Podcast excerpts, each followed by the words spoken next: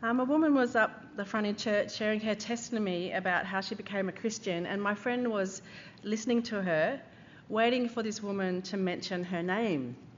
Um, waiting, she was waiting, and the woman didn't mention my friend's name, and my friend was really put out.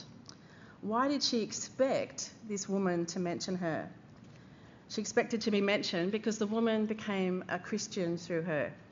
And why did she want this woman to mention her?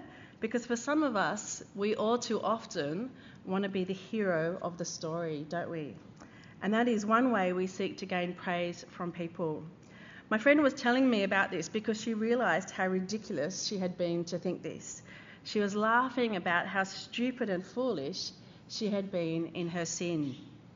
The story the church was hearing was the most important thing that had ever happened and could ever happen to this woman. They were hearing that God had saved her, that she was saved from you know eternal hell to eternal life. This story was all about God, God's work in this woman's life. And my friend, she wanted to make it about herself instead.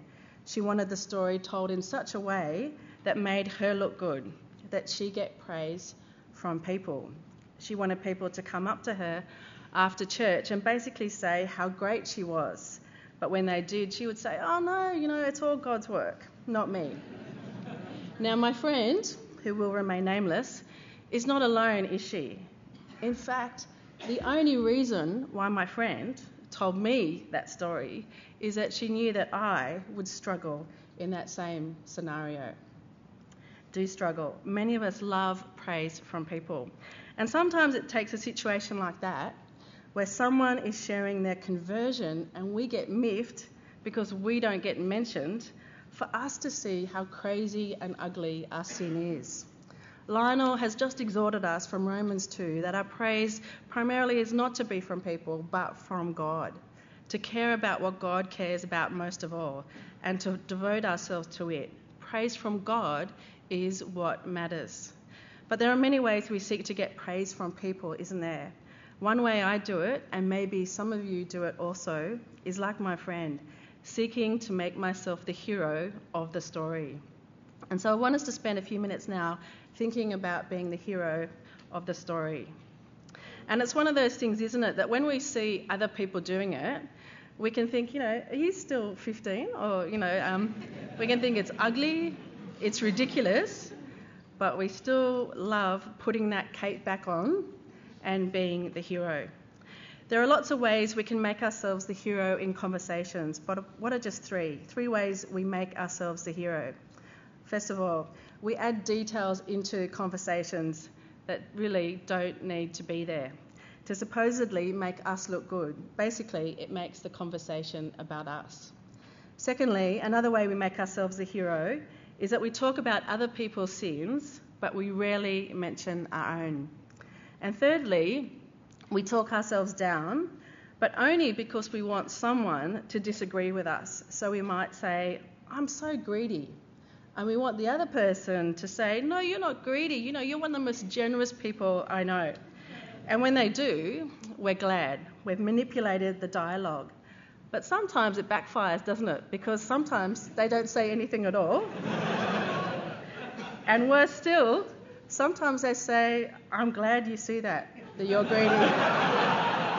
because, yes, I think you've got a real issue with greed. And then we can get annoyed at them, can't we? And we think inside, yeah, but I'm not as greedy as you, or something. so there are three ways we can make ourselves a hero or want to be the hero. What are three warnings to remember when we make ourselves the hero? First of all, being the hero is not living in reality, is it? As one person said, it's like dressing up in a different character. You're not being yourself. So you can never relax, and it places enormous stress on you. And there's no guarantee, is there, that the other person will think well of you. They might just think that you're making the conversation all about yourself, or they might say, yes, you know, you are greedy. Secondly, being the hero feeds pride. Therefore, it ignores other people doesn't love or serve them, and ultimately it diminishes Jesus and his work in our lives and in the lives of others. Thirdly, being the hero leads easily to lying about situations. You know, it inflates the truth. and just, you know, straight out lies. So, what are three truths for us to remember for you know, for our consideration and for our comfort when we're wrestling with being heroes? First of all, we have an audience of one, as Lionel um, so clearly just preached to us God. Focus on having an audience of one, seeking His praise, not praise from people. Focus on having an audience of one by talking to God about wanting to live with an audience of one. Turn to God first in prayer when you struggle with being the hero and know that He hears you. Secondly, having an audience of one brings great contentment, not fear. Having an audience of one brings contentment and not fear because what pleases God never changes, does it? And what pleases God is also not hidden.